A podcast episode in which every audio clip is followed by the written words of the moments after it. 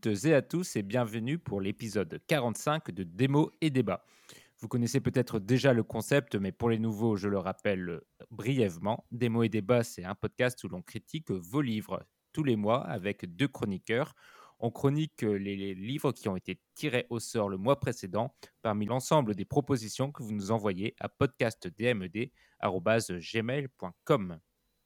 Au programme aujourd'hui, Le Guépard de Giuseppe Tomasi di Lampedusa, Tintin et le sceptre d'Autocar de Hergé, et Les Royaumes du Nord, le premier tome de la saga À la croisée des mondes de Philippe Pullman.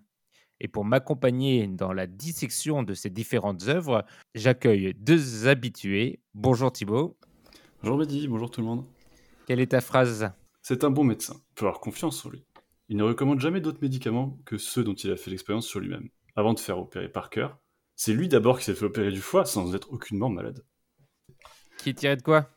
De euh, la cantatrice chauve de Ionesco. Très bien. J'accueille aussi Anne-Alexandra. Bonjour Anne-Alexandra. Bonjour tout le monde. Quelle est ta phrase? Alors ma phrase c'est euh, tirée d'un livre de recettes de Yota Motolengi qui s'intitule Plenty More à la page 181. Et il nous dit Les haricots mungo sont un peu les abats de la cuisine, solides et roboratifs, et sains, mais sans beaucoup de goût et à tout jamais associés aux années 1970. C'est pas très gentil pour Abba. Mais je, D'accord. je- je sais pas si c'est pas gentil pour Abba, pas gentil pour, Pour les, les haricots, haricots. mungo, pas gentil pour les deux. On laissera chacun se faire son idée. Et toi, Mehdi, quelle est ta phrase? Ah, Merci Anne-Alexandra. C'est une phrase tirée de Sandman, la BD de Neil Gaiman. C'est une femme qui cherche un objet dans une pièce et qui dit Je savais qu'elle serait au dernier endroit où je regarderais, alors j'ai regardé là en premier. et on va pouvoir passer tout de suite aux critiques. 800 pages de trop, C'est si bon. 15 chapitres pourris. C'est extra. C'est extra.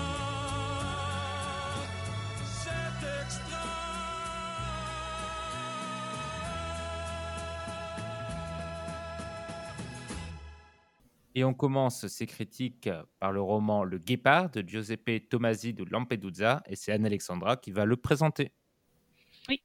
Alors, euh, Le Guépard, c'est euh, un roman qui a été euh, publié à titre posthume, donc en 1958. C'est donc juste après la mort, la mort de l'auteur, et on y suit la vie de Don Fabricio Corbera, qui est le prince de Salina, une, ville, enfin un territoire de Sicile, et ça se déroule à la fin du 19e siècle, c'est-à-dire pendant la, révolution du Risorgimento, qui est la révolution en fait qui a un peu unifié toute l'Italie. Et euh, l'histoire du, du roman, c'est euh, la vie de, de ce prince justement, et euh, celle un peu de, de sa descendance. Et on y suit en fait avant tout le déclin de, de l'aristocratie et, et la montée de la bourgeoisie dans une Sicile qui reste fidèle à elle-même. À ces traditions. Et est-ce que ça t'a plu? Alors, oui, mais je, Un je- en fait, oui. j'ai eu, en fait, j'ai eu beaucoup de mal à, à rentrer dedans. Je trouve que c'est euh, c'est très long d'y rentrer dedans. euh, j'ai dû passer à peu près la moitié du bouquin euh, à être plus ennuyée qu'autre chose, surtout le début. Et en fait, plus ça avance, plus j'ai réussi à rentrer un peu dans, dans le rythme, dans le dans les, les- enfin, la façon dont, dont les choses sont dites euh, et, euh, et dans les réflexions de justement euh, de Fabrizio. C'est- Je l'appelle par son prénom. hein. Fab, tu peux dire Fab. Fab, de Fab. Mais et en fait finalement j'ai trouvé que c'était très très drôle comme comme livre Euh, étonnamment c'est Oui. pas vraiment ce à quoi je m'attendais hein. au bout de cinq pages je me disais ah c'est l'histoire d'un mec qui trompe sa femme mais en fait c'est parce qu'il s'ennuie et, en fait non c'est beaucoup plus euh, plus fin et plus drôle que ça et c'est plutôt une histoire de mœurs que euh, que l'histoire d'un mec quoi Et toi, Thibaut? Euh, ben, en fait, même constat, j'ai j'ai eu pas mal de difficultés à entrer dedans. Rien que sur la préface, j'ai dû m'y reprendre deux ou trois fois, je pense. Ah oui, il faut jamais lire les préfaces. Ah ouais. Ça aurait pour la prochaine. Souvent, ils racontent tout en plus. Donc, euh, Ouais, c'est vrai. Mais euh, ouais, c'est vrai- c'est vrai que ouais, assez, assez, assez lent, il se passe pas grand chose en fait. est-ce Et on apprend plus à connaître le personnage et à, et à son, son caractère assez, euh, euh, assez intéressant. Enfin, je sais, pas, je sais pas comment dire, mais et que, vraiment à suivre l'action, parce que l'action, il n'y en, en a pas vraiment. Non, c'est clairement. Bah, c'est- vrai que c'est une des choses qui est assez intéressante dans, dans ce livre que moi j'ai adoré hein, de- du, début à la fin. C'est vraiment une œuvre que j'ai que j'ai trouvé fascinante. Mais c'est vrai que euh, parle de la révolution, comme tu l'as très bien dit, euh, Anne-Alexandra, euh, en Italie à la fin du, du 19e, et donc de la création de l'Italie. Donc c'est pas rien, de l'Italie moderne en tout cas, et avec beaucoup de, combats, de, conflits, euh, quelque chose qui a, eu un impact considérable sur l'ensemble du peuple italien. Et, euh, le livre, en fait, en, parle un peu euh, à travers ces, personnages. Et on aurait pu croire qu'il y aurait beaucoup de- d'action. On, s'attend à cette révolution qui est évoquée dès le début du livre, à la chute un peu de l'ancien monde face au nouveau qui va émerger. Mais finalement, le livre s'apesantit pas du tout sur ça. Et c'est ça qui est très intéressant, c'est qu'il se passe finalement peu de choses euh, dans ce qui est raconté au premier plan. Il se passe énormément de choses au second plan. Mais ce qui intéresse l'auteur, c'est, euh, comme tu le disais Thibault, le, caractère de cet homme, euh, ses, pensées, sa façon de voir le monde, sa vision du monde qui est en train de disparaître. Et c'est un roman plus psychologique que- qu'historique. et c'est là qu'il est, qu'il est très fort, je trouve. Il est surtout très drôle au- aussi. Enfin, Oui. Oui, oui. Je sais pas, ça m'a un peu euh, surprise euh, tout. Enfin, c'est ultra euh, ironique et euh, et, enfin il y a toujours euh, un peu comme deux couches euh, de qu'est-ce qui se passe au premier plan pour euh, on va dire euh, la bourgeoisie, euh, même le peuple, etc. Mhm. Et euh, comment c'est jugé par euh, l'aristocratie.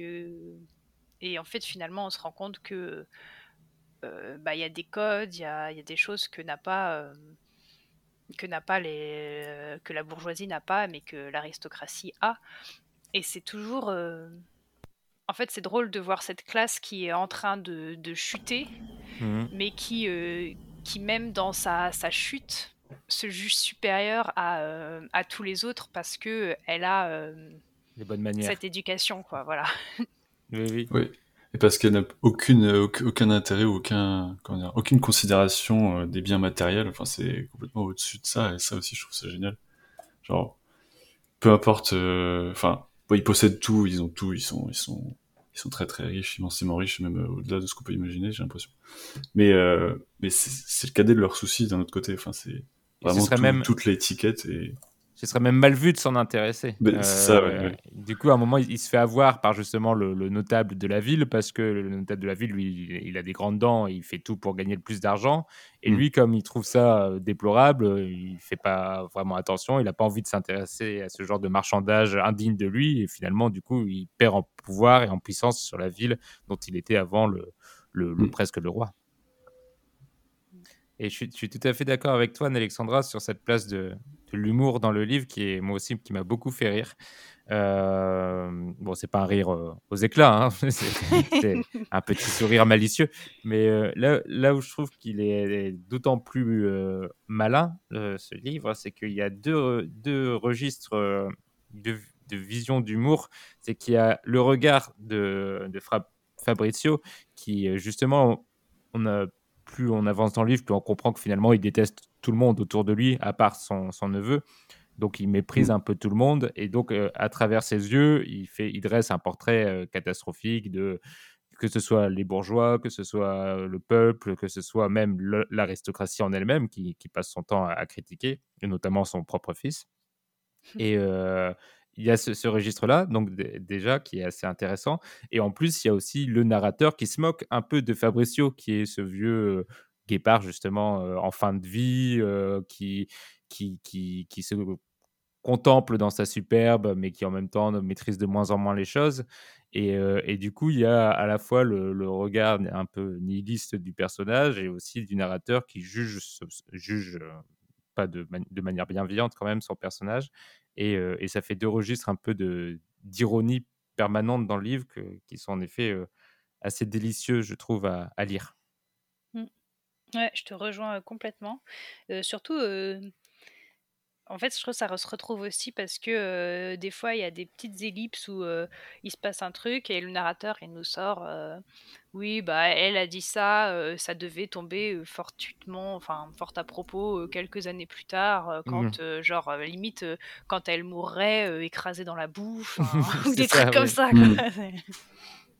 Moi, c'est beaucoup dans les, dans les certaines descriptions et des comparaisons que j'ai trouvé, euh, j'ai trouvé géniales. Euh, mais j'aurais dû les noter parce que je les, ai, je les ai plus en tête, mais il y a une ou deux comparaisons qui étaient vraiment, euh, vraiment excellentes, très drôles. Comme ça, on laissera le- les lecteurs le soin de les découvrir. Ça, ça vaut le coup de les découvrir. Et, et- et je vais, je, je vais m'appuyer sur ce que tu viens de dire, Alexandra, parce que t'as- tu, tu mets le doigt sur euh, l'autre dimension du livre que j'ai beaucoup euh, aimé. Euh, sur sa façon, en effet, souvent d'annoncer ce qui va arriver. Euh, c'est pas du tout un livre qui maintient du suspense, c'est un livre qui euh, annonce tout le temps que tout va mal se passer. Et, euh, dans, tous les domaines, que ce soit dans la grande histoire que dans les petites histoires qu'il nous raconte, à chaque fois, c'est un livre que je trouve, c'est un des plus beaux livres que j'ai lu sur le déclin. Et, c'est un déclin qui est partout. Et ça peut être dans la, petite histoire d'amour ou dès le, quand il parle des beaux moments de l'amour, c'est tout de suite en comparaison. Il va nous dire bon, dans, dans quelques années, ça va être nul, mais, euh, mais je vous raconte le, le- le beau moment. Mais euh, c'est parce que c'est d'autant plus beau qu'après, ça va être nul. Et c'est ça pour tout. C'est ça pour le, personnage principal, c'est ça pour l'univers qui est autour de lui, la cour qu'il a autour de lui, c'est ça pour l'Italie. Et donc, il y a, il y a vraiment ce, ce déclin qui est dans à chaque page, renforcé par ces effets d'annonce permanente de ce jeu de, de- dans le temps de ce narrateur omniscient qui sait comment tout ça va finir, mais qui nous le raconte quand même, parce que justement, c'est un moment de l'histoire qui va se passer. Et c'est ça qui l'intéresse, c'est ce, temps qui passe. Et, euh, et avec en plus le jeu d'ellipse dont tu parlais, Alexandra, et c'est bon dans le temps qui renforce cette dynamique de, de, de tout, tout va à volo de toute façon. Et, euh, et ça sert à rien de s'accrocher à. Tout paraît vite futile. Toutes leurs petites obsessions paraissent forcément basses quand on avance de 20 ans dans le temps et que finalement plus personne n'est là pour y, y réfléchir. Et, et je trouve que ça donne un aspect un peu crépusculaire au livre qui est euh, assez bouleversant. Oui, mais Ouais. enfin, tu vois, je- tu dis ça, et en même temps, ce que je me dis, c'est que ça paraît, euh, en vrai, euh, j'ai pas envie de dire, on est dans un déclin permanent, permanent, mais ce que je veux dire, c'est aussi euh, l'histoire du monde qui évolue, et Mhm. c'est un, un regard très, euh, très négatif et pessimiste sur juste le fait que rien ne- n'est éternel. Oui. Et, euh, et voilà, et ça a été affiché comme un, un déclin parce que à travers euh, dont Fabrizio, c'est ça décline, tu vois. Mais, mais finalement, c'est vu de notre regard, on pourrait très bien se dire c'est l'avènement d'un jour nouveau, la démocratie en Italie, euh, la Mhm. fin des classes euh, par, repr- par par la naissance, etc. Mhm. Et c'est euh, enfin du coup, on a c'est un peu ces deux tableaux en même temps, enfin notre tableau personnel. Après, bon, si on est royaliste, forcément, on est toujours dans le déclin, mais bref, c'est pas la question aujourd'hui. Euh, notre tableau personnel et euh, ce regard euh, sur le monde qui avance et presque. en fait, ça me fait penser à, à Platon qui disait déjà à son époque que tout part à volo. Et en Mm. fait, finalement, tous les vieux trouvent toujours que tout part à volo. Quoi. Oui. Bah, Il y, a- il y a une phrase qui résume un peu ce que tu dis et qui est souvent la, c'est la phrase la plus connue du livre et qui a été reprise dans le film aussi. C'est euh, il faut que tout change pour que rien ne change. C'est cette idée Mm. que tout, change en permanence et que du coup il y a quand même une certaine continuité qui, qui, advient. C'est qu'on continue à, vivre nos vies et, euh, il y a toujours euh, bah, le fait qu'il y ait du changement tout le temps signifie qu'il n'y en a pas tant que ça. Et, euh, et du coup, c'est vrai que le, déclin et l'avancée, enfin, comme tu, tu le soulignes bien, c'est pas véritablement un déclin, c'est un déclin dans les yeux du personnage principal qui voit son monde euh, disparaître, mais dans les yeux du neveu qui lui est enthousiaste, etc., ça ne le sera pas, et ainsi de suite, ainsi de suite. Mais euh, il y a cette, euh, cette en effet, ça souligne plus le fait que le temps passe et que, et que tout finit par, Le temps passe et passe et passe et beaucoup de choses ont changé. voilà, continue un peu, Anne-Alexandra. Qui aurait pu s'imaginer que le temps s'est si vite écoulé Ah, très bien. Voilà, bah, c'est une bonne, un bon résumé du guépard. euh. ça pu être ta phrase, ta phrase du mois. C'est vrai. No spoil après. Est-ce que vous aviez. Il y avait... Si, moi, il y a un autre truc que, j'aimerais rajouter, c'est que j'aime beaucoup le... les, différents personnages secondaires qu'il écrit, euh, même si on les voit assez peu, et comme je le disais, on les voit surtout à travers le regard un peu cynique du, du- personnage principal, Fabricio. Euh, mais j'aimais bien, par exemple, euh, le, personnage du, religieux, qui est toujours un peu. euh, scandalisé par l'attitude euh, un peu païenne de, de Fabrizio, qui clairement n'a pas la religion comme principal moteur de vie. Et, euh, et, et ce qui est intéressant, c'est qu'il y a tout un chapitre qui, soudainement, euh, en plein cœur du livre, lui est consacré, où il va régler ses histoires euh, intimes dans sa famille. Donc, euh, ça fait comme une parenthèse dans le livre où euh, on a euh, le curé qui règle des affaires. euh, curé, je ne sais plus si le curé. Enfin, le religieux qui règle Les ses. pères. Jésus, qui, règle des affaires euh, familiales. Et euh, ce qui est assez intéressant, c'est que ça montre aussi un peu euh, que même dans les petites affaires de, campagne, il y a les mêmes machinations les mêmes manipulations qu'on retrouve dans les grandes classes aristocratiques où ils essayent tous de se manipuler les uns les autres. Mais c'était intéressant qu'il y ait ce petit détour dans le livre et, je trouve que ça participe de, cette écriture assez soignée de, tous les personnages secondaires et les peut-être les plus intéressants, les, les deux femmes qui se- qui s'affrontent euh, à distance pendant le livre euh, pour le cœur du, du beau et ténébreux euh, Tancred. Tancred. Ouais, bah moi c'est c'est vrai que ce passage du jésuite, euh, c'est en fait c'était drôle parce que je me suis dit est-ce que euh, eh ben, est-ce que euh, l'idée c'est que c'est au contact de l'aristocratie qu'il est devenu si machiavélique?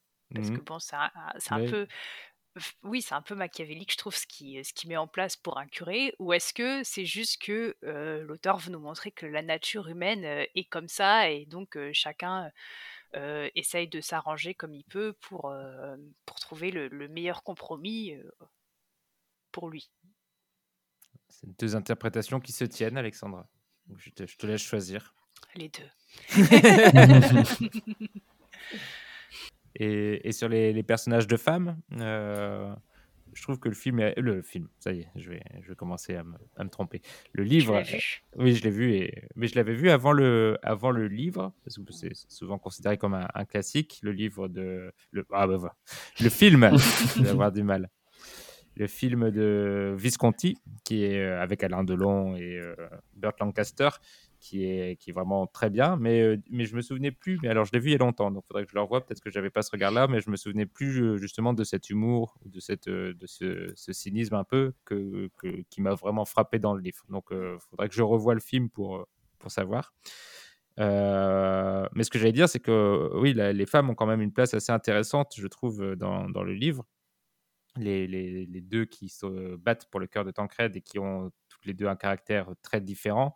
Euh, il y a, euh, on comprend, la, la- c'est la fille de Fabricio qui est euh, du milieu aristocrate, qui s'attend à être la promise, qui est très sage, très calme et qui, qui, qui attend au début du livre les, les- signes de Tancred pour la demande en mariage.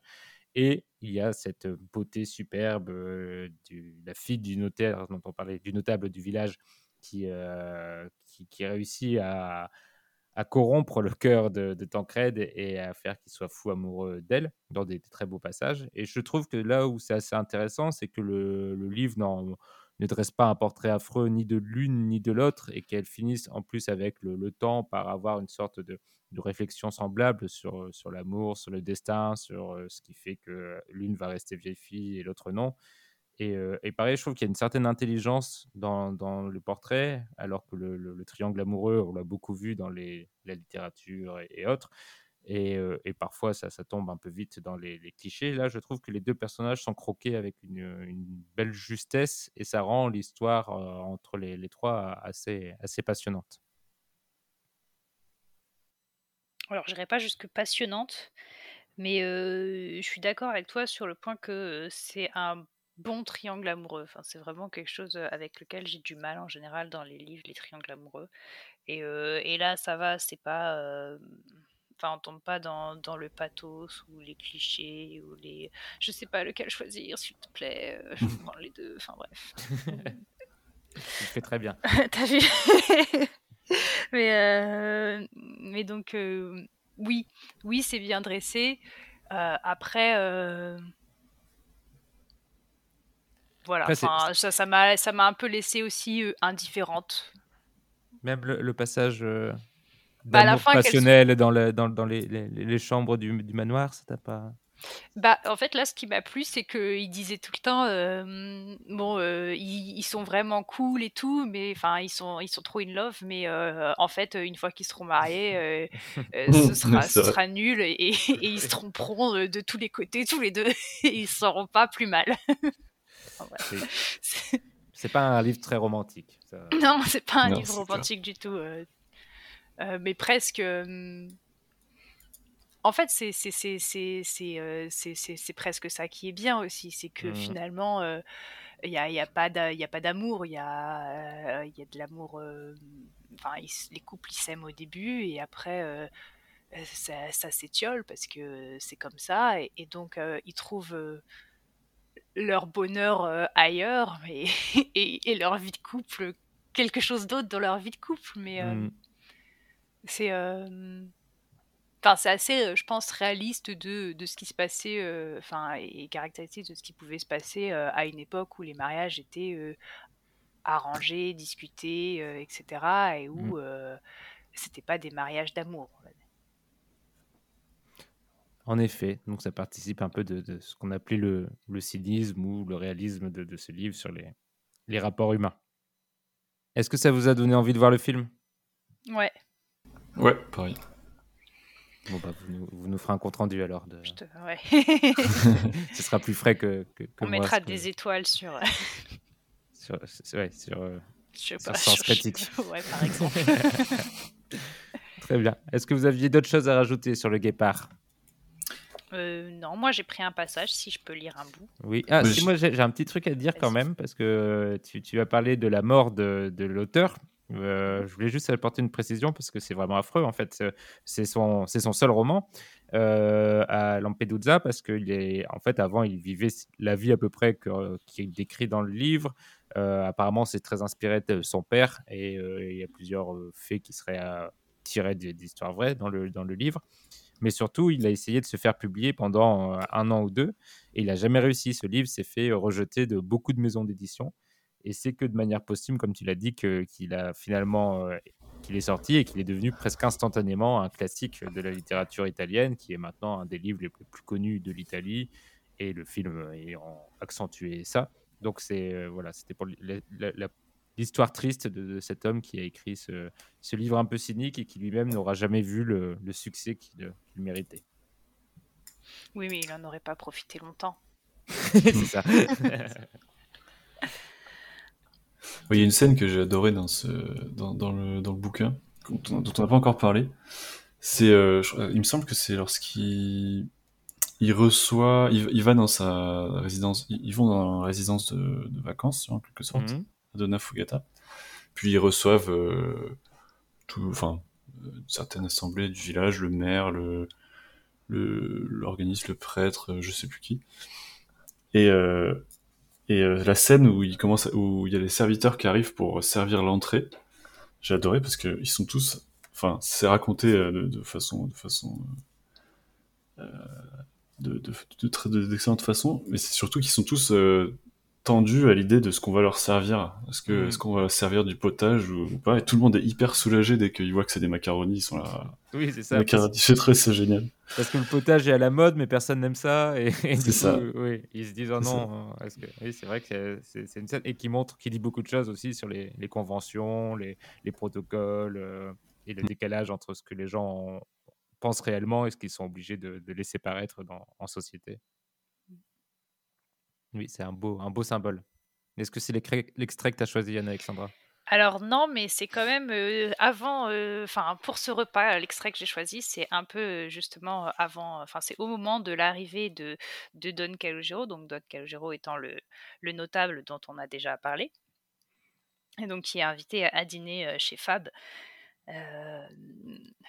Fab étant en tenue d'après-midi. Donc voilà. Euh, tout était calme, comme à l'accoutumée, quand François-Paul, le fils de 16 ans, fit scandaleusement irruption dans le salon en criant Papa, Don Calogero est en train de monter l'escalier. Il est en frac Tancred, qui était en train d'ensorceler la femme de Don Onofrio, évalua l'importance de la nouvelle une seconde avant les autres. En entendant le mot fatal, il ne put se retenir et éclata d'un rire convulsif. Mais le prince n'eut pas envie de rire. L'annonce de son fils lui fit, il faut le noter, une impression plus grande que le bulletin du débarquement à Marsala, événement prévu, lointain, invisible. Maintenant, sensible comme il l'était au présage et au symbole, il contemplait la révolution qui montait l'escalier en cravate blanche et habit noir. Non seulement il avait cessé d'être le plus gros propriétaire de Dona Fugata, mais il se voyait encore contraint de recevoir en costume d'après-midi un invité qui se présentait en tenue soirée. Sa gêne fut grande. Elle durait encore tandis qu'il s'avançait mécaniquement vers la porte pour recevoir son hôte. Elle fut cependant bien allégée quand il le vit. Parfaitement justifiée en tant que manifestation politique, on pouvait cependant affirmer que, comme réussite vestimentaire, le frac de Don Calogero était une catastrophe. Le drap en était très fin, le modèle récent, mais la coupe tout simplement monstrueuse. Le vert blanc d'oignon s'était maladroitement incarné en un artisan de Girgenti, à qui s'était adressée la tenace avarice de Don Calogero. Les pointes des deux pans se redressaient vers le ciel en une muette supplication. Le vaste col était informe, et, il faut l'avouer bien que cela soit fort douloureux, les pieds du maire étaient chaussés de bottines à boutons. Voilà. voilà pour- Très, très bon extrait. Merci Anne-Alexandra. On passe donc à la seconde partie du podcast consacrée à la bande dessinée. Il s'agit de Tintin et le sceptre d'autocar et c'est Thibaut qui va nous le présenter. Merci Midi. Alors, Tintin et le sceptre d'autocar. Donc, c'est l'histoire d'un petit chien blanc, Milou, qui se démène pour tenir son humain de compagnie Tintin, hors d'histoire louche, et qui, même lorsqu'il se fourre dans ses histoires, continue de le suivre et le sort du pétrin de multiples reprises.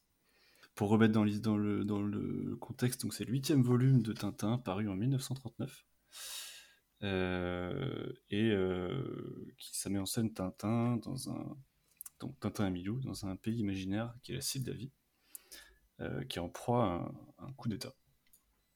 Donc au tout début du livre, Tintin va faire la rencontre d'un sigillographe. Je connaissais pas cette profession, mais soit. Ça existe vraiment? Je bah, je je suis pas allé vérifier. Je me suis, je me suis posé la question. ouais. Je vais regarder pendant que tu parles. Donc le professeur euh, Al, alors j'ai je vais me tromper. Al- Alambic. Albic ou Al- ouais, Alambic, hein, c'est ça. Alambic. Et euh, donc il fait la rencontre de ce professeur lorsqu'il lui rapporte la sacoche qu'il avait oubliée au parc. Euh, et puis à ce moment-là, il y a des petits louches qui commencent à surveiller euh, le professeur. Et euh, Tintin, évidemment, il cherche à comprendre ce qui se passe. Donc évidemment, il plonge tête la première dans l'embrouille. Euh, voilà, il y a une personne menacée, un sujet complètement inconnu pour lui, et des comploteurs. Donc euh, qui n'hésitent pas à recourir à la violence, hein, c'est quand même important. Donc tout ça, c'est le cocktail parfait pour accrocher Tintin, et voilà, il est accroché. Et puis il part à l'aventure. Alors la sigillographie existe, c'est bien ça, c'est bien l'étude des sceaux comme c'est présenté dans la BD. CJ Sigi, sigi- Sigil, sigillographie. ouais. C'est Ouais, pas, c'est- un GY, Oui, ça t'as doit raison, être J. t'as raison, je... comme C'est un girafe. Non, c'est un I, C'est c'est un I. pareil. Ah, c'est un I? Oui, bon, bah, ok. sigillographie. Et, euh, et je voulais te demander, Thibaut, de deux choses, vu qu'on aborde une œuvre qui est quand même euh, extrêmement euh, répandue. Est-ce que tu l'avais lu enfant dans ton jeune âge? Et, euh, et- et est-ce que ça t'a plu soit de le lire ou de le relire? Je m'en rappelle pas en tout cas si je l'ai lu. Donc, euh, donc ouais, ça m'a plu de le lire. Ah oui, j'ai j'ai oublié de mentionner quelque chose d'important, c'est que c'est aussi la première apparition de Bianca Castafiore dans, le- Oui. dans la saga Tintin. Qui se passe pas hyper bien, comme, Bah, comme elle, a les rencontres suivantes. oui, elle est tout de suite oui, euh, caractérisée. C'est ça. Bianca Castafiore, qui est une des rares femmes de l'univers Tintin, faut quand même le rappeler, et qui est pas là très bien lotie, on va dire. Non. Donc ça t'a Euh, plu, la relecture? Ouais, j'ai bien aimé. C'est bon, il y a, il y a son lot de- d'accidents euh, d'accidents miraculeux, de commotion cérébrale et de, et de coïncidences bien heureuses. Mais, euh, On, mais dans l'ensemble, c'est vraiment très, très cool. on reviendra peut-être sur, sur ça parce que c'est vrai qu'il y a- c'est assez surprenant. Mais Anne-Alexandra d'abord. Pareil, même question que, que Thibaut. Alors oui, moi je l'avais lu quand euh, j'étais euh, enfant, Euh, mais euh, je me rappelais plus vraiment de l'histoire, donc euh, c'était un peu une nouvelle euh, découverte.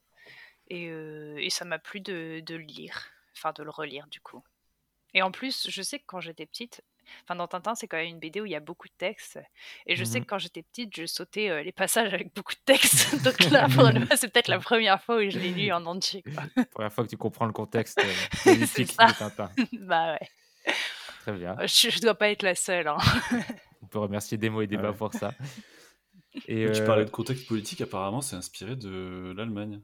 Oui, Euh, bah, il y a, j'ai lu ça tout à l'heure. c'est assez intéressant quand on creuse un petit peu le tout, parce que c'est rare quand même dans les Tintins. Je les ai pas tous lus, mais j'en ai vu beaucoup en dessin animé et j'en ai lu pas mal quand même. Chante-nous le dessin, le générique. Ta ta ta ta ta ta ta ta ta ta ta ta. Et, et, et, euh, et là, il y a quand même beaucoup de, de discussions politiques en fait. Euh, alors, c'est pas le cœur du livre, hein, mais c'est un contexte assez important quand même de, euh, de guerre civile, de euh, renverser la monarchie, et, euh, de régime un peu totalitaire ou euh, et écrit en 1939, donc c'est quand même pas, pas rien comme, comme date. Ça, ça- marque un peu euh, sa place, une œuvre dans son contexte.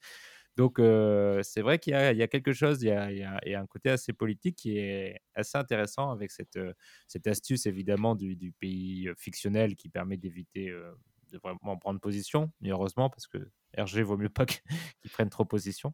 Mais, mais du coup, ça, rend le, ça donne une certaine dimension, en effet, à la relecture plus adulte, assez intéressante au, au livre. Donc, moi, je l'avais, je l'avais sûrement pas lu, je pense, mais vu en tout cas. Et je connaissais l'histoire bien, donc je pense que j'avais beaucoup vu l'épisode qui avait été tiré parce que tous mes revenus dès la première page, euh, le faux jumeau, le, le- Tu viens de spoiler. Non, j'ai juste dit faux jumeau. Et l'appareil photo. Voilà, je dirais que ça. Mais, euh, mais du coup, ça me fait quand même plaisir de le lire en BD. Et, euh, et moi, ce qui m'a vraiment surpris en, en- en lisant la BD, c'est le, rythme et l'écriture du, du livre parce que c'est d'une efficacité assez incroyable. Tintin fait 20 000 trucs. euh, il voyage, il court, il conduit une voiture, il conduit en avion, il tire au pistolet. euh, et, euh, et, dans l'écriture même de la, des pages, on a vraiment l'impression que tout est pensé pour qu'il y ait une, une sorte d'unité narrative par page.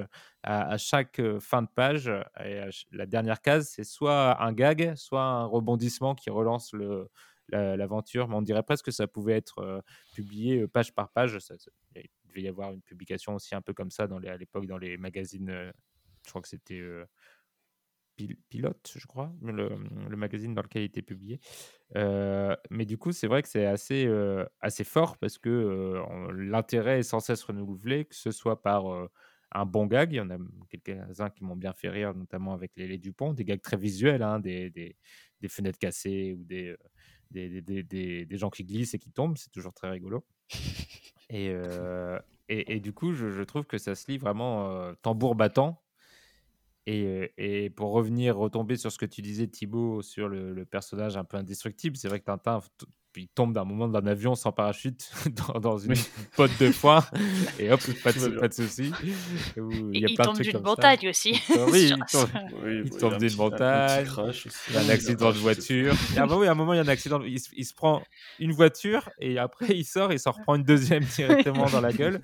Et, euh, et tout va bien. Et ça m'a beaucoup fait penser en fait aux, aux films d'action euh, qui, qui- qu'on connaît par cœur maintenant, les James Bond, Mission Impossible, Indiana Jones, etc. Et on, on dirait vraiment qu'il y a un lien direct entre ce Tintin qui est euh, ce, ce héros d'action moderne euh, et, et tous ces films qui ont, qui ont existé longtemps après. Et c'est, je trouve ça assez fou. En plus, il est blond, c'est sûr, c'est Daniel Craig. hein. Oui, c'est vrai qu'il y a un petit. Non, mais attends, Daniel Craig dans le James, Bond, quand il se prend un gros coup, il y a un petit bruit, tu vois, pour faire comprendre qu'il est pas bien. Oui, Parce mais que c'est il se relève. hein. C'est moderne. C'est... C'est vrai. Daniel Craig, c'est le James Bond un peu, euh, un, peu souffrant, un peu, un peu, voilà, un peu Ouais, fragile.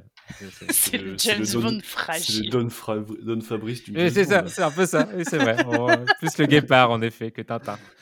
James Bond, Tintin, c'est plus euh, Roger Moore, euh, Sean Connery, euh, voilà, ceux qui ont, qui ont jamais mal. Ouais. Mais, mais du coup, en effet, oui. Et puis, il n'hésite pas à tirer au pistolet sur les, sur les types et tout. Il y a vraiment un côté. Euh, je, me, je me souvenais plus que c'était aussi. euh, pas violent, mais aussi, euh, aussi, au- aussi, euh, tambour battant dans, tous les, dans toutes les dimensions et qui, que ça faisait très, en fait, euh, film d'action moderne.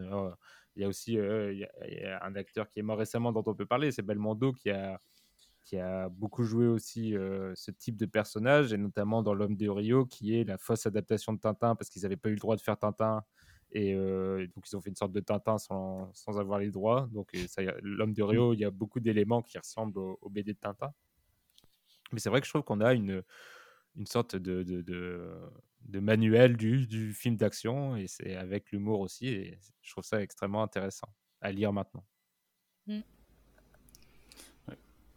Et en plus, Milou est trop bien. Attends, t'as beaucoup Ouais, mis l'accent sur Milou, mais Thibaut. mais- C'est le héros, le héros de l'histoire. Hein. Je sais pas pourquoi ça s'appelle Tintin. C'est Clairement, c'est lui qui sauve tout.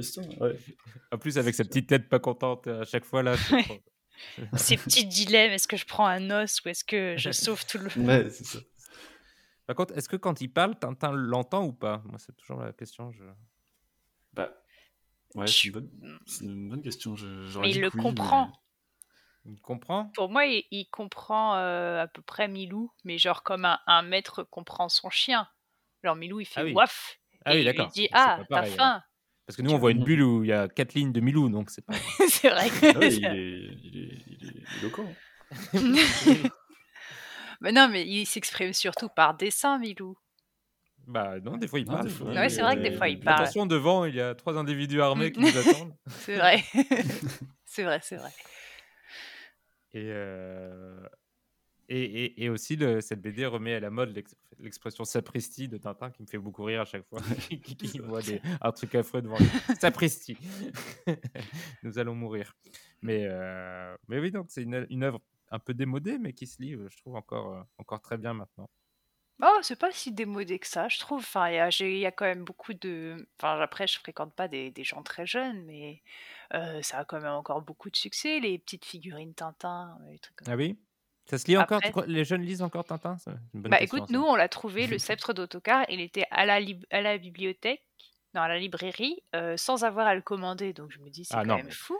Qu'il soit, extrêmement accessible, ça je suis d'accord, mais est-ce que ce sont les jeunes qui l'achètent ou est-ce que c'est tous les vieux qui nostalgiques qui rachètent des Tintins ou qui achètent Mm. des Tintins à leurs jeunes Bah, je dirais que les pas? jeunes, ils achètent euh, surtout des mangas, pas des. Oui, bah déjà, oui. Donc peut-être pas Tintin, ouais.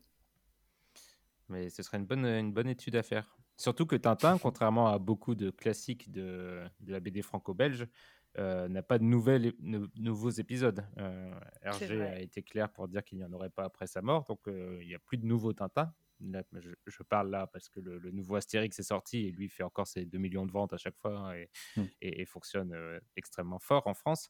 Euh, mais Tintin n'a pas cette, cette dynamique-là, donc je ne sais pas à quel point les, les Tintins ont une nouvelle jeunesse ou pas, mais en tout cas, ils sont toujours aussi agréables à lire. Mais il y a des films de Tintin. Tu crois que quand il n'y a pas un film, les gens ils se disent un. pas. Il y en a eu un de Spielberg, un. mais je suis Hmm. pas sûr qu'il ait eu un, un retentissement pareil, très fort chez les jeunes. Bah, même chez même chez nous, hein. enfin pour- même chez notre génération qui a qui a lu Tintin, donc euh, ouais. ça devrait ça doit s'étudier, ça doit exister comme statistique. Oui, la sociologie de Tintin. Et est-ce que ça vous a donné envie d'en relire d'autres? Bah ouais. Ouais, Oui. aussi. Ah, il y a une collection En Tintin fait, qui va commencer alors. De quoi? Oui. Il y a une collection Tintin qui va, qui va émerger. Mais je crois pas en avoir lu tant que ça. moi. Enfin, en voyant les. Je connais presque toutes les, les couvertures, mais je suis Mhm. pas sûr de les avoir tous lus. Donc, euh, Bah, C'est l'occasion. On pourrait faire un classement des Tintins comme ça. Le classement des Tintins. Est-ce que vous aviez d'autres d'autres choses à dire sur ces braves, euh, sur ces Bah, c'était un, un Tintin où il n'y a pas encore le capitaine Haddock. Non, mais c'est vrai que oui, il y a, y a-. Thibault l'a dit, il y a tous les personnages importants, les Mm. Dupont et Dupont et la Castafiore, mais pas Haddock. Ni tournesol. Enfin, Ni tournesol, il arrive plus tard. C'est dans trois, trois épisodes, euh, je crois. C'est le secret de la licorne, non où il rencontre, Ouais. euh, Non, non, non, non, non, non, non, il le rencontre dans Non. le crabe aux pinces d'or. Ah, bon, Ah ouais? Ah oui, pense il est sur le Dans, dans le bateau, dans le bateau Mm. quand il est, Ah oui, c'est vrai. il est saoul dans le bateau. T'es vraiment un expert, Mehdi. ah bah je veux te dire que les épisodes, je les ai vus une paire de fois.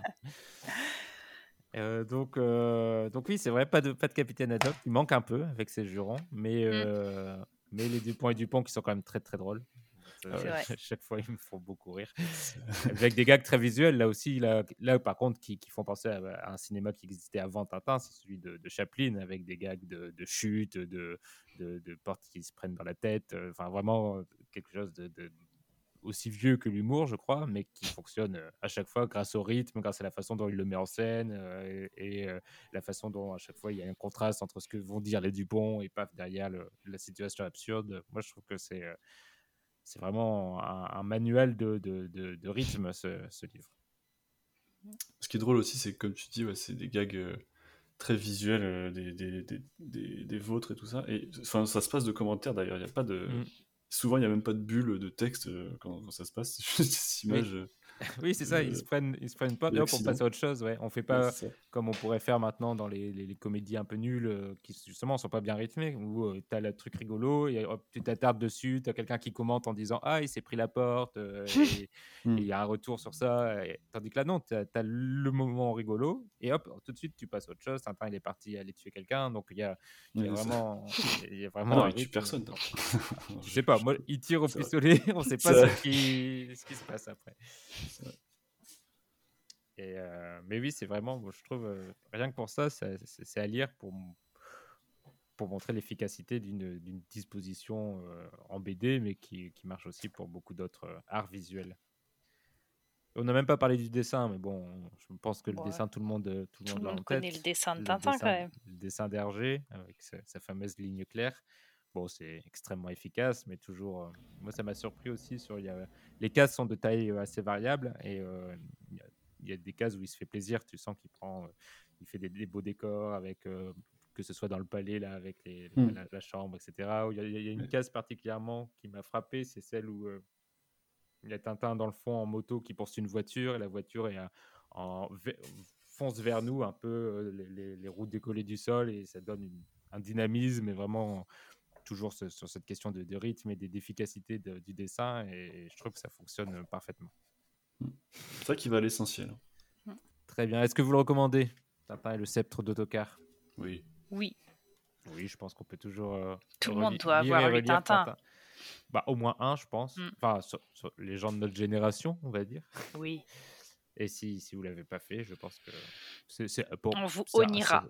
Oui, et j'allais dire surtout, c'est pourquoi pas commencer par celui-là. Après, ça pourrait être plein d'autres. Peut-être pas Tintin au Congo, par exemple. Non. euh, mais- Est-ce qu'il s'achète encore? Je oui, sais oui, pas. il s'achète encore. Avec une version un peu, un peu Édulcoré. différente. Oui, voilà. Mais édulcoré par Hergé lui-même, hein, qui avait fait, qui avait sorti une deuxième version moins trash, on va dire. Et moins raciste. Euh, donc, donc, euh, donc voilà pour Tintin et le sceptre d'autocar, qui n'a pas ces problèmes de, de racisme.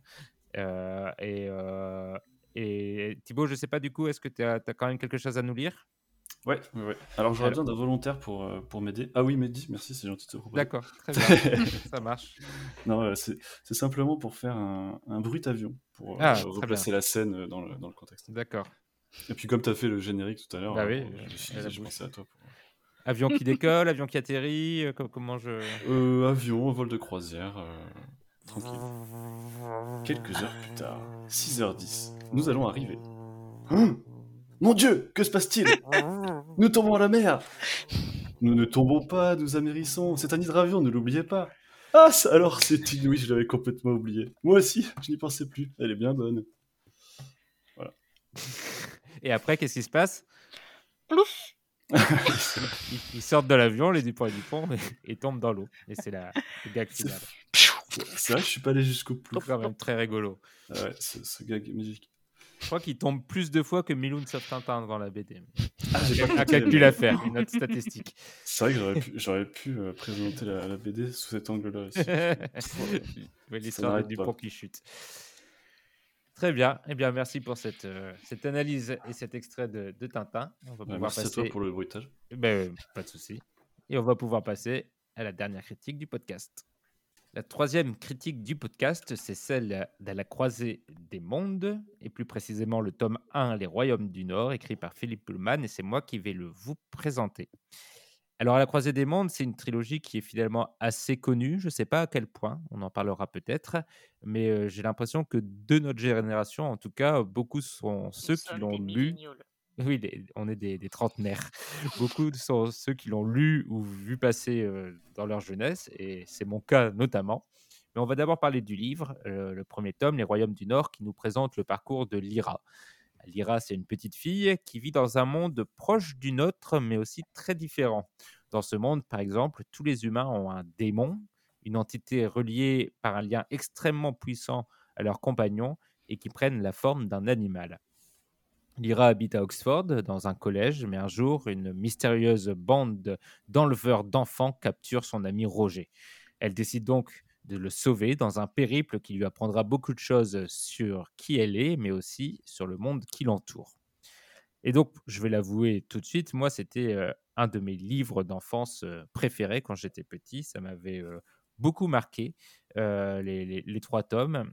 Et je ne l'avais pas relu depuis, donc depuis les années primaires, je, crois. donc j'avoue que j'avais un peu peur avant de me replonger dans, cet univers, peur d'être déçu ou de, me rendre compte que finalement c'était pas aussi bien que, je le pensais et de salir mon souvenir d'enfant. Et finalement, ça s'est très bien passé. J'ai vraiment apprécié ce, retour en enfance. Je trouve que le livre se tient toujours aussi bien en tant qu'introduction à l'univers. On reviendra un peu sur la place dans la trilogie plus tard, mais on va d'abord rester sur le livre en lui-même en tant que tome 1. Et, je trouve qu'il réussit sa fonction première, qui est celle d'intégrer rapidement euh, le lecteur dans un nouvel univers hein, avec euh, des codes un peu complexes, ou en tout cas qui, a un univers un peu étrange. Et, comme, pour Tintin, je trouve qu'il y a un rythme assez effréné dans ce livre qui fait beaucoup voyager, où il se passe énormément de choses, mais que tout passe finalement assez bien et n'est on est jamais perdu. Et donc, ça un moment de lecture assez agréable et je pense un livre qui plaira toujours aux enfants modernes. Anne-Alexandra, comment as-tu lu et relu, je crois, de ton côté aussi, mmh. Les bah Royaumes du Nord Comme toi, j'avais beaucoup d'appréhension à l'idée de, de, le relire. parce que bah, je l'avais lu aussi quand j'avais genre 10 ans, quoi. Et, et pas relu entre temps, même si j'avais vu le film avec ah Nicole Kidman. Euh, dont on ne parlera pas. on mettra de côté sobrement. C'est ça. Il est, il est, nul. Il est pas terrible, non. il est pas, non. Enfin, c'est, tu peux, tu peux ne pas le regarder.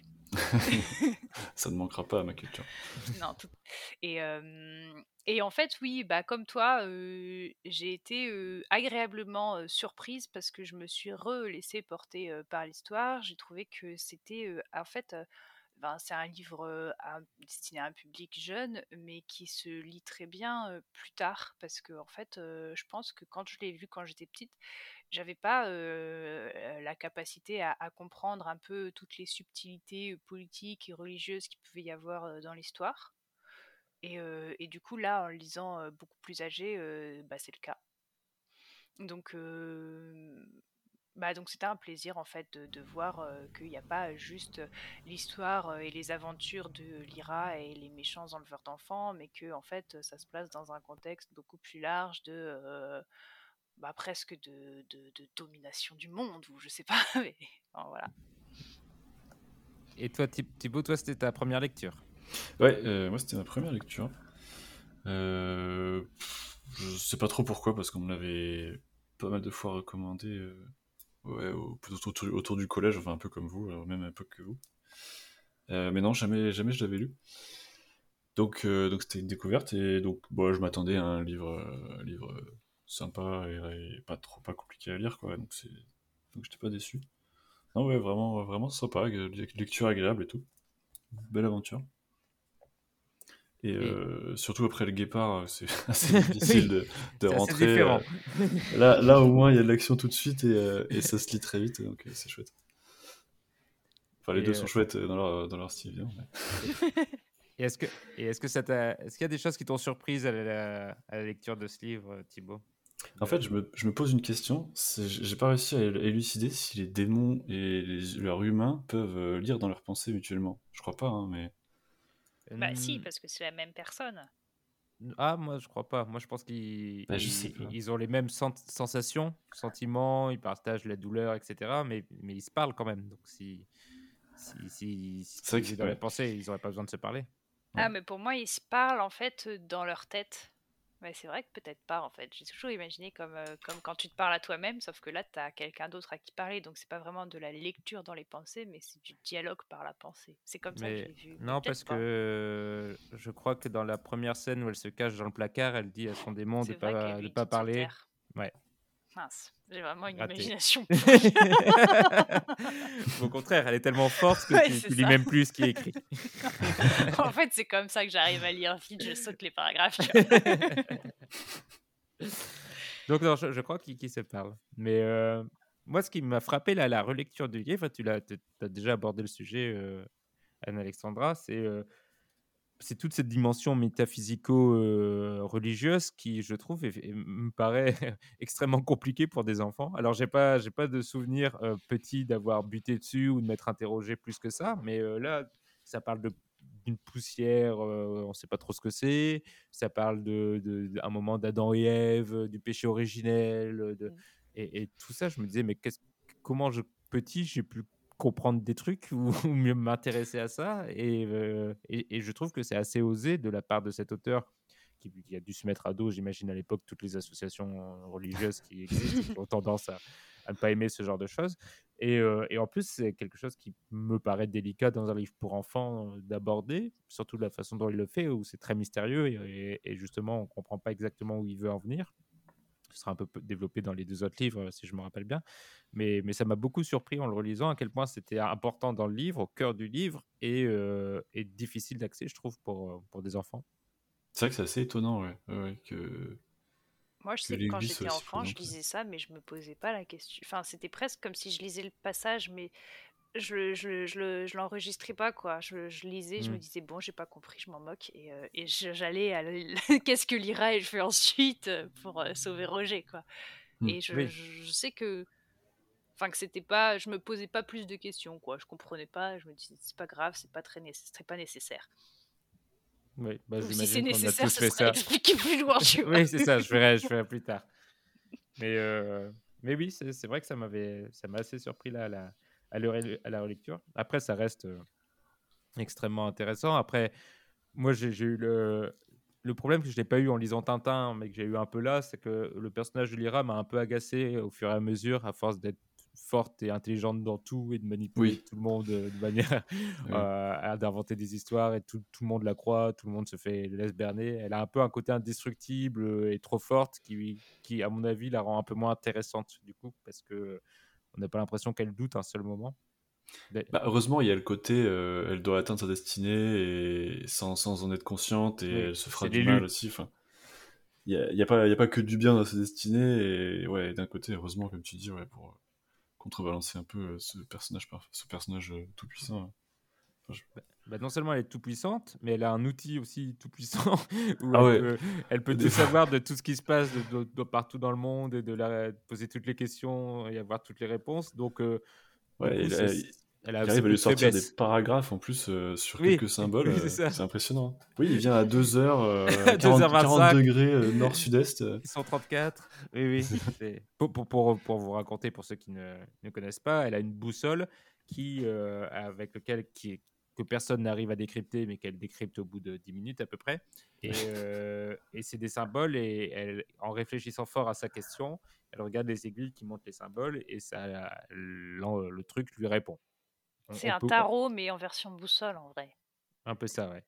Et euh, on comprend que ça, on va y- nous expliquer un jour où on en saura plus comment ça marche avec la poussière. Ça fait partie un peu du mystère de- de- du livre.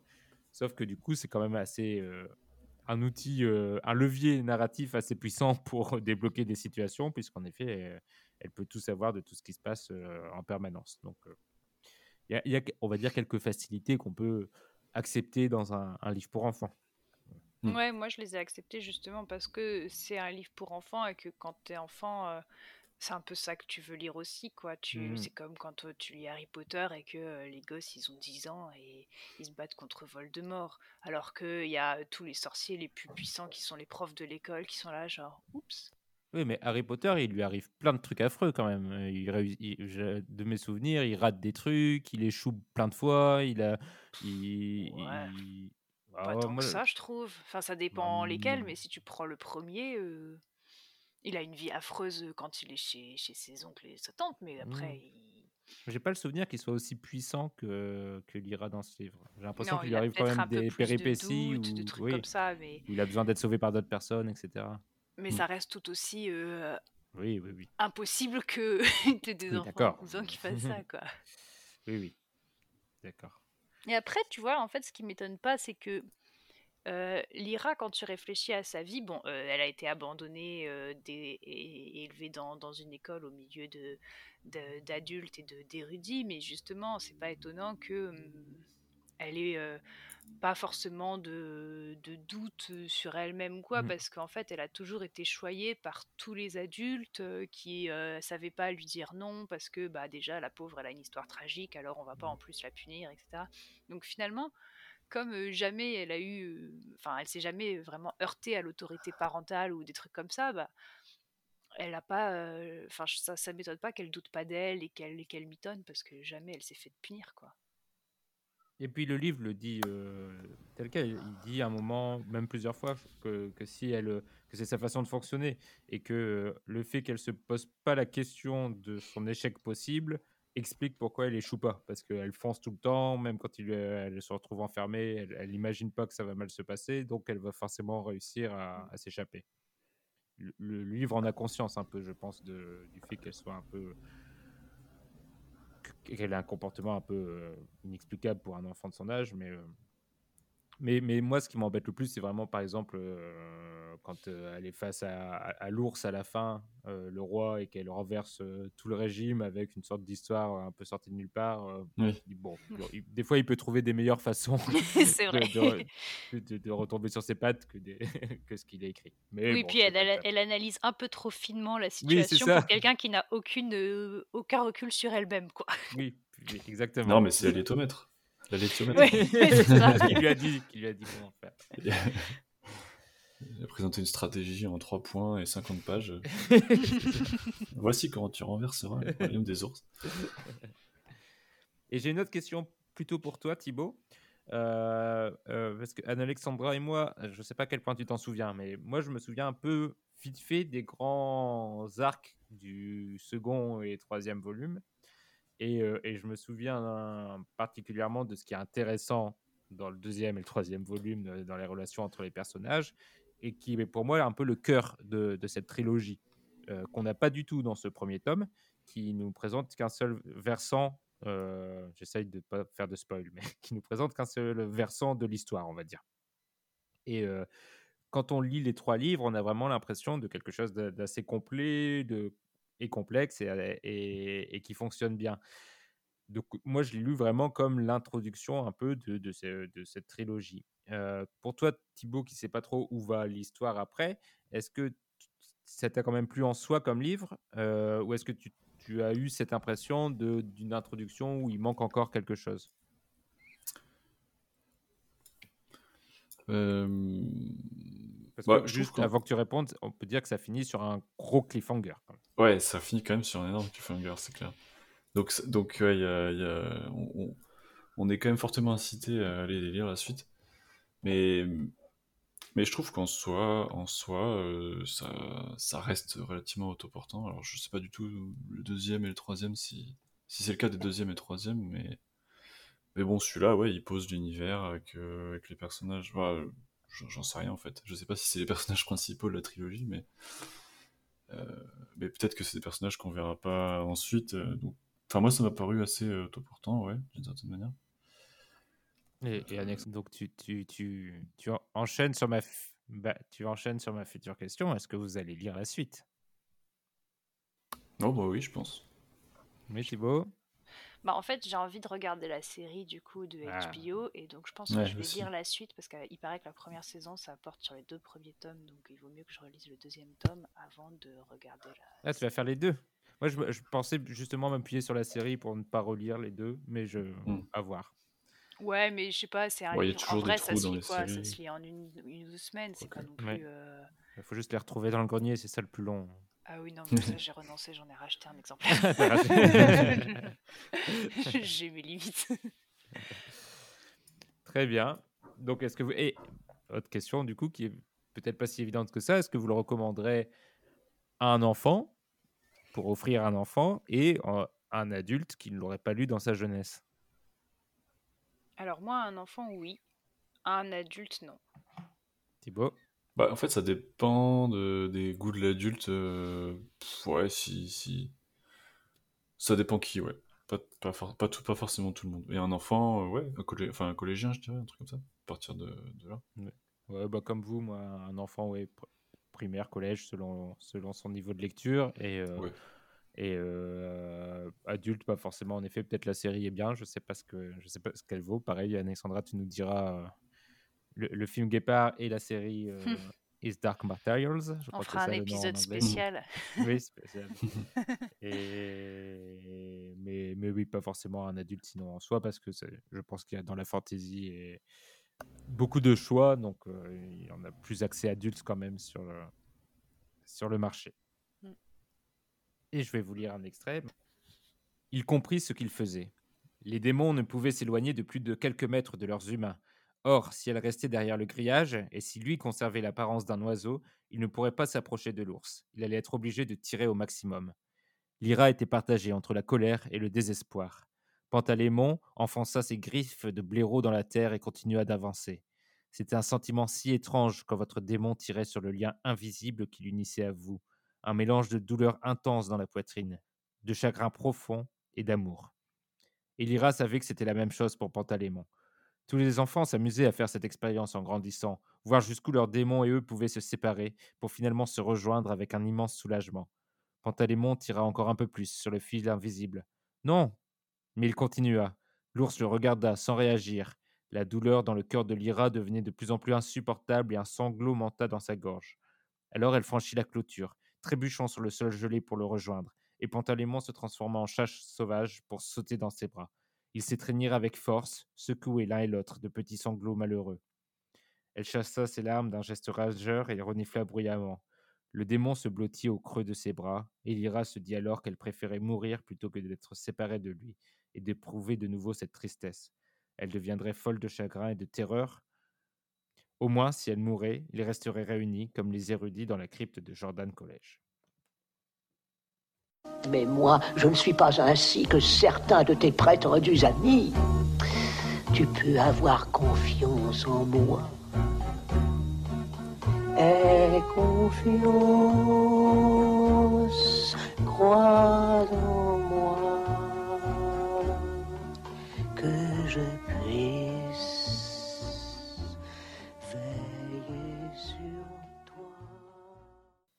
Les recommandations, mes chroniqueurs ont le choix et la liberté totale de nous recommander ce qu'ils veulent, et je suis sûr qu'ils ont très bien choisi, n'est-ce pas Thibaut? Euh, c'est vous qui allez me dire. Donc ma recommandation de, cet épisode, c'est euh, Kruang Bin. Je, je suis pas sûr que ça se dise comme ça, mais bon, je tente.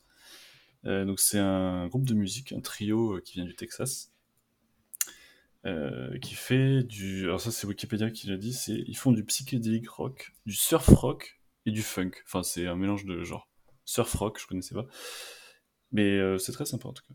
Et tu, tu les pelles comment? Ouais, alors oui, j'ai bonne, bonne remarque. Donc Kruang Bin, c'est K-H-R-U-A-N-G-B-I-N. Ah oui, oui, il faut le trouver. Que Kruang Bin. Très bien, Me- merci Thibaut. Le, tout ça sera, euh, et, et comme toutes les recommandations, sont sur le site internet des mots et débats.online si vous voulez retrouver les conseils. Alexandra, quelle est ta recommandation?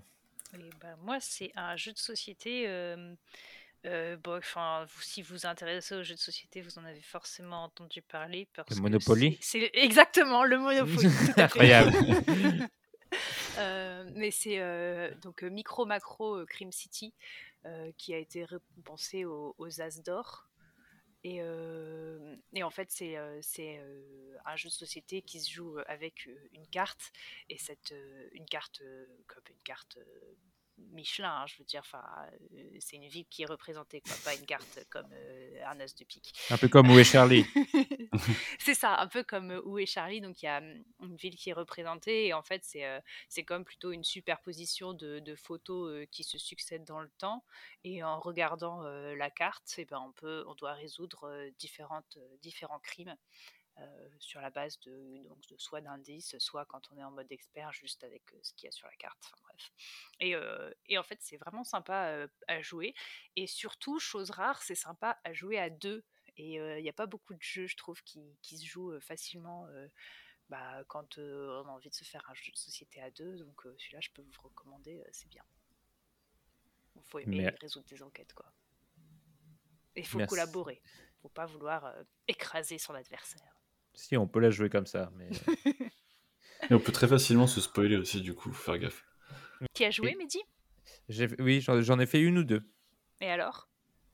Euh, pas totalement convaincu. Euh, parce que je trouvais ça finalement assez, euh, assez facile. Enfin, je sais pas. J'ai pas. Je me suis dit que ça me lasserait assez vite. Enfin, ça Ah bah, pas tu te donné fais pas euh, les 16 énigmes d'un coup. Bah, je te passerai oui. le jeu quand on aura fait les énigmes. D'accord, Comme ça, tu bien. pas besoin de l'acheter. Ça me va, parfait. Et moi, ma recommandation, c'est un film euh, qui, est qui vient de sortir, qui est sorti aujourd'hui, euh, au moment de l'enregistrement, donc euh, début novembre. C'est Les Olympiades de Jacques Audiard. Jacques Audiard, qui est un cinéaste assez reconnu en France, mais qui est connu surtout pour son cinéma un peu viriliste et, et violent. Dans celui-là, pas du tout. C'est, il se penche sur des histoires d'amour assez modernes dans le, le 13e arrondissement, d'où le titre du, film. Euh, et c'est un film assez tendre et, euh, très doux sur, euh, justement les, relations sentimentales et sexuelles chez les jeunes. Et, je trouve qu'il a une certaine, une belle vision et une, une- modernité qui fait, qui fait plaisir et, et qui se regarde du coup très très bien. C'est adapté d'une série de bandes dessinées qui s'appelait Les Intrus d'Adriane Tomine, que je n'ai pas lu, donc je ne pourrais pas dire si c'est une bonne adaptation ou pas. Mais c'est en tout cas un bon film et la présence au scénario de Céline Sciamma et Léa Missius, qui font partie de la, un peu la nouvelle garde des réalisatrices euh, françaises, ne sont pas pour rien, à mon avis, sur le, le- le beau regard que pose justement Jacques Audiard sur, euh, sur ses personnages. C'est donc recommandé. Et je vous remercie Thibaut et Anne-Alexandra pour votre participation. On va passer à la Avec dernière plaisir. partie du podcast qui est le tirage au sort, mais qui se fera donc avec les chroniqueurs du mois prochain. Je vous dis donc au revoir à tous les deux Salut Au revoir, merci. et je laisse la main à Florent. C'est qui, Florent?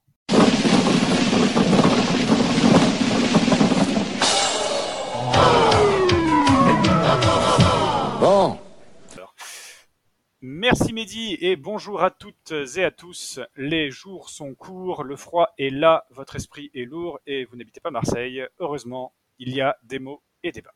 Et avant que vous n'éteigniez votre ordinateur en levant les yeux au ciel, j'accueille aujourd'hui nos chroniqueuses du mois prochain. Bonjour Élise Salut Florent. et bonjour Marie. Bonjour. Deux nouvelles têtes pour un casting de folie. Comment ça va? Oh, bah, pas si mal, hein. J'habite pas à Marseille, donc l'esprit est lourd, tout ça, mais sinon ça va. Je suis désolé, mais tu peux venir si tu veux. Marie, ça va? Moi, ça va très bien. Euh, Il fait beau à Paris. Il fait super. Mytho. Je ne te crois pas. Avant de procéder au tirage au sort, je vous rappelle une fois de plus le principe de l'émission. Vous nous envoyez le nom de livre dont vous voulez que nous discutions à l'adresse podcastdmed.gmail.com. Nous les ajoutons à une grande liste compilée et parmi cette liste, nous tirons au sort tous les mois deux livres et une bande dessinée.